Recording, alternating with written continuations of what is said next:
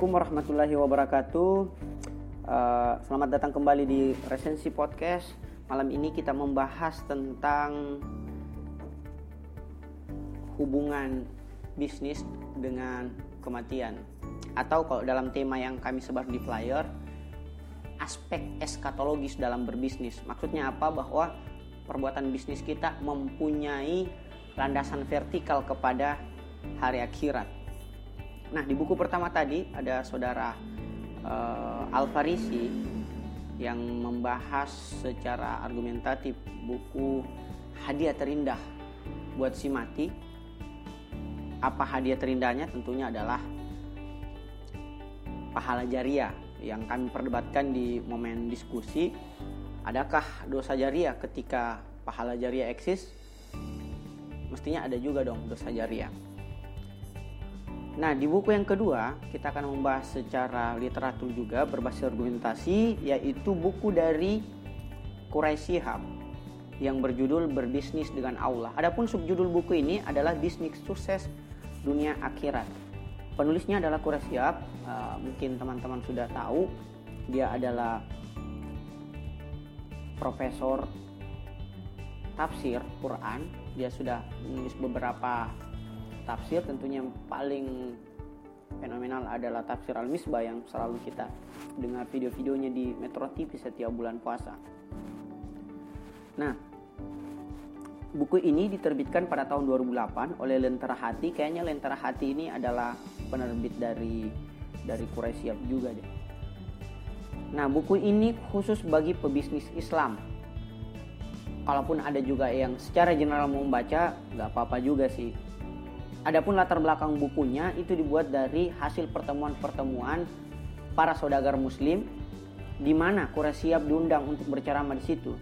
Sehingga muncul inisiatif dari para saudagar muslim itu untuk meminta Quraisy siap membukukan materi-materinya.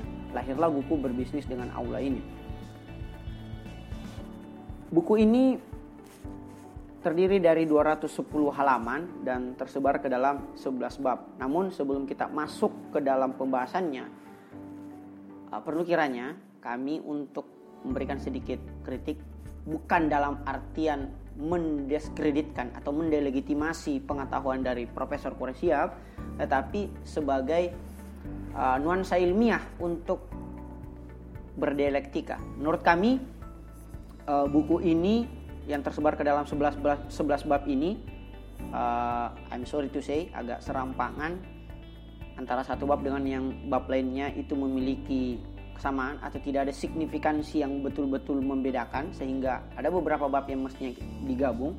Misalnya bab tentang keimanan di bab 4 dan 5 dan uh, mengenai plus minusnya kita akan bahas di akhir tetapi untuk di awalnya saya harus menyampaikan dulu bahwa kita tidak bahas bab per bab karena ya seperti saya bilang tadi agak serampangan sehingga saya mungkin membahasnya secara tematik. Yang pertama, landasan Qurani terhadap berbisnis itu banyak tersebar di dalam uh, kitab suci Al-Qur'an. Bahkan Tuhan menyebutkan, adakah yang mau meminjamkan sesuatu kepada saya? Dalam artian tentunya pahala-pahala kebaikan, baik itu sedekah, eh, berjihad, berinfak dan sebagainya. Adapun aspek yang harus diperhatikan dalam berbisnis dengan Allah atau bahkan berbisnis bersama Allah adalah kita berbisnis karena motivasi ibadah.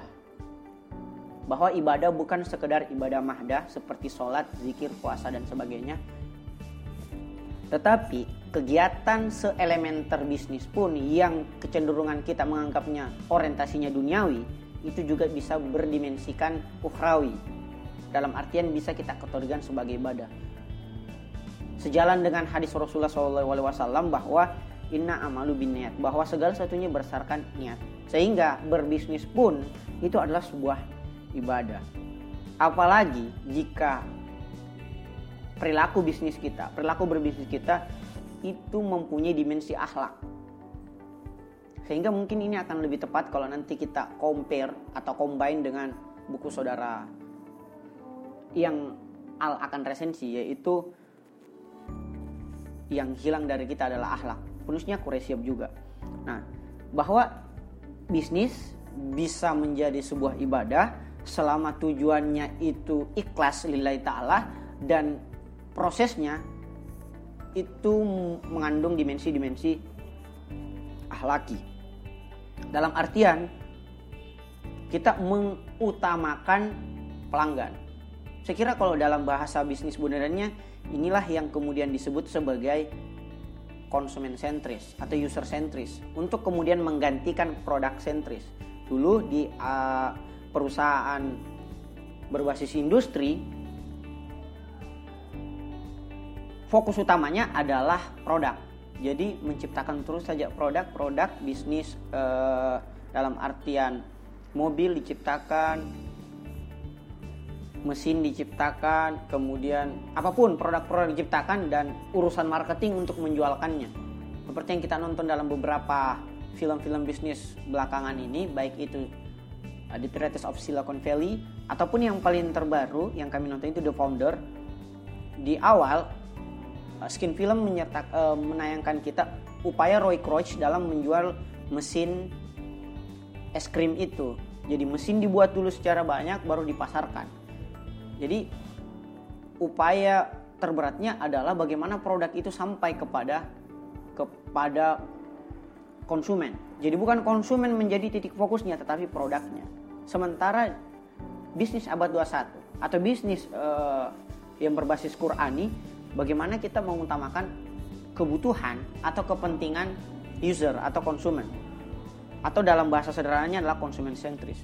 Jadi yang perlu saya garis bawahi bahwa bisnis bersama Allah atau bisnis dengan Allah itu adalah sebuah ibadah jika prosesnya itu mm, mengutamakan akhlak dan niatnya atau tujuan bisnisnya adalah ikhlas lillahi ta'ala atau kita bukan karena semata-mata keuntungan duniawi atau uang atau popularitas tetapi karena ini adalah upaya kita dalam mendekatkan diri kepada Allah Subhanahu wa taala. Yang kedua yang mau yang mau kami sampaikan adalah walaupun tidak ada dalam buku ini sih hadis dari Rasulullah SAW bahwa tidak bergerak satu jengkal pun kaki umat manusia di hari kiamat sebelum dia ditanyakan empat hal berikut. Yang pertama, kau habiskan untuk apa masa mudamu? Yang kedua, dari mana kau dapatkan harta kekayaanmu?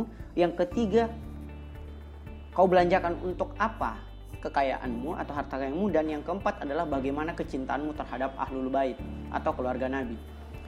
Yang menjadi titik tekan di sini adalah dari mana kekayaan kita dan untuk apa kekayaan itu kita belanjakan. Inilah esensi terpenting dari berbisnis bersama Allah. Dalam artian bisa saja kita mendapatkan rezeki secara halal, tetapi kita tidak membelanjakannya secara halal pula atau bahkan secara halal tapi boros. Sementara boros dalam buku yang sudah kita bahas juga dari Destegib termasuk salah satu dari 50 dosa besar yang diancamkan neraka kepada pelakunya. Sehingga even kita mendapatkan rezeki yang halal, misalnya gaji atau bisnis atau apa pun itu, tapi kita belanjakannya secara tidak halal atau secara tidak tepat guna dalam artian boros, berarti kita telah melanggar prinsip-prinsip dari berbisnis dengan Allah apalagi jika mendapatkannya pun itu secara tidak sudah sudah secara tidak halal. Jadi biar kita keluarkan secara halal pun kalau kalau kalau kalau pendapatannya saya tidak dapatkan secara halal ya agak susah juga. Misalnya inilah yang membantangkan prinsip-prinsip Robin Hood. Misalnya dia memberikan zakat dan sebagainya atau zakat apakah itu zakat taruh, zakat tingkir. I don't know yang dia sumbangkan semua ke fakir miskin tapi dia dapatkan dari hasil rampok. Nah itu menyalahi prinsip-prinsip berbisnis dengan Allah. It's mean yang penting adalah dari mana kita dapat rezeki itu secara halal dan ke mana kita belanjakan. Dan situ juga ada aspek mengenai kau kemanakan masa mudamu. Ini titik tekan bahwa berbisnis harus dimulai dari muda. Nah, berikutnya adalah sifat dasar dari pebisnis.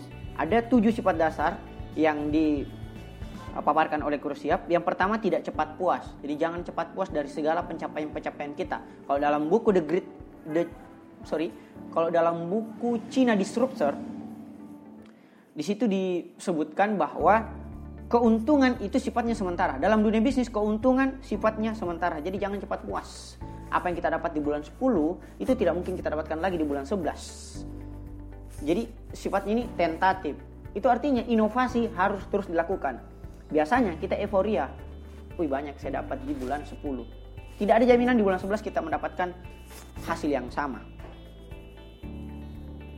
Yang kedua adalah fleksibel. Kita harus terus fleksibel bahwa kita tidak boleh kaku. Misalnya dalam dalam uh, film kemarin, Mac sama Dick itu agak kaku dalam menyikapi perkembangan pasar sehingga dia akan terus fleksibel atau tidak kaku bukan berarti itu menggadaikan prinsip-prinsip Islami atau kita mengumbar apa saja demi mendapatkan keuntungan-keuntungan keuntungan-keuntungan uh, sesaat atau yang melanggar etika-etika Quran itu.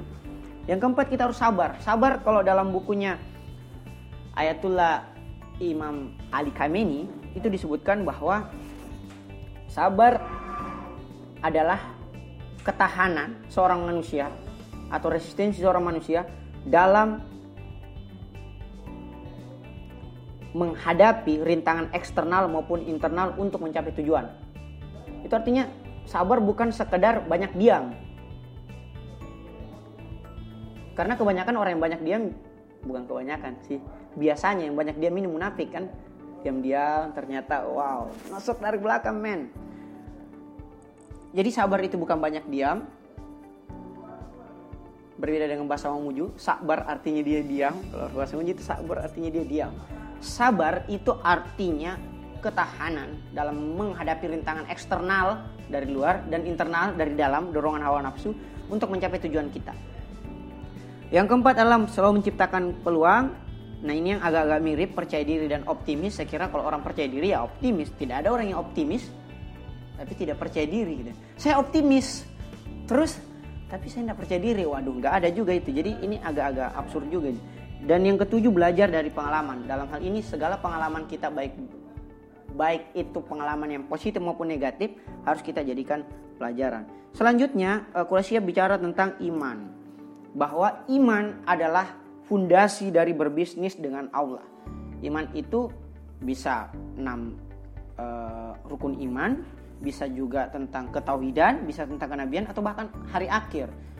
Bahwa seorang pebisnis Islami adalah pebisnis yang melandaskan segala upaya bisnisnya kepada Tuhan dan mengorientasikan itu kepada nilai-nilai ketuhanan pula yaitu nilai akhirat sehingga dia bisa berspekulasi bahwa kalaupun saya tidak untung di dunia minimal saya akan untung di akhirat kalaupun saya dirugikan oleh pelanggan yang tidak bayar kalau sampai hari sekarang dia belum bayar sudah nyicil tidak bayar pula kita bisa diuntungkan di hari akhir tapi bukan berarti kita tidak menegakkan keadilan dulu langsung pasrah bahwa ah biar aja saya di uh, zalimi. Anda boleh gitu juga. Harus tegakkan keadilan, tetapi ketika upaya penegakan keadilan secara etis juga tidak tercapai, kita ikhlaskan kepada Allah Subhanahu wa taala. Dan yang terakhir adalah apa-apa sih yang tidak disukai oleh Allah? Ada banyak sebenarnya dalam buku ini. Sebenarnya kurang lebih sama juga dengan 50 dosa besar itu. Di antaranya adalah boros, menipu, berlaku curang, mengurangi timbangan, uh, menjual, meng, sorry, memasarkan apa yang sebenarnya tidak kita jual. Misalnya kita bilang ini bimbel gratis, tapi ternyata uh, disuruh bayar bukan makanannya, tetapi disuruh bayar embel-embel tertentu lah. Gitu. Ya. Kalau bimbel gratis bahwa ada di makanannya dan bayar 50 itu wajar-wajar saja. Karena yang gratis adalah bimbelnya bukan makanannya. Nah, kebanyakan sekarang banyak upaya-upaya promo tetapi membohongi. Itu satu. Yang kedua, bisnis yang tidak disukai oleh Allah Subhanahu wa taala adalah bisnis yang terlalu banyak untungnya tetapi upaya yang dilakukan oleh pebisnis itu sebenarnya sederhana sekali. Itu kan sangat-sangat tidak adil. Misalnya, kita ini ngebimbel biayanya sampai 16 juta. Kalau di Makassar banyak yang sampai 16 juta itu. Katanya dijamin lulus, pas tidak lulus cuma uang yang dikembalikan itu pun setengah saya kira itu bukan prinsip menurut saya ya hemat saya prinsip yang islami Maksud saya apa? Dalam menerapkan harga itu kita harus hitung dulu semua apa bahan baku, pengeluaran, operasional. Ketika kita kalkulasi bahwa segini sudah cukup, untungnya sedikit saja. Atau seperti prinsip orang Cina, sedikit kali banyak. Daripada banyak tapi kali sedikit, yang sedikit itu bisa akan berkurang secara terus-menerus.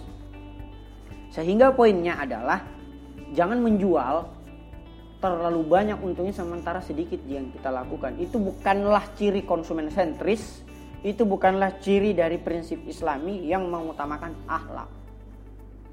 Tapi bukan berarti juga kita harus rugi, bukan begitu juga kayak yang kita alami di Resensi Institute. Bukan berarti kita juga rugi, kita jual murah, bisa diangsur, akhirnya tidak dibayar. Nah, berarti ada yang perlu dievaluasi dari itu. Dan sebagai penutup, eh, kesimpulan saya pertama satu tentunya ini kurang dalam untuk buku sebagai bisnis tapi untuk buku sebagai uh, penyeimbang supaya kita tidak terlalu orientasi materi ini sangat menarik tentunya. Supaya oh ternyata tujuan bisnis itu bukan cuma keuntungan duniawi semata ternyata ada referensi atau ada muatan atau ada preferensi akhiratnya. Bahwa kalaupun saya dirugikan di sini sementara saya sudah berikhtiar semampunya insya Allah Tuhan akan menggantinya uh, sebagai sebuah pahala atau bahkan menjadi pahala jariah. Misalnya kalau ada orang yang terus mempelajari ilmu-ilmu yang kita sebarkan dalam resensi institut ini.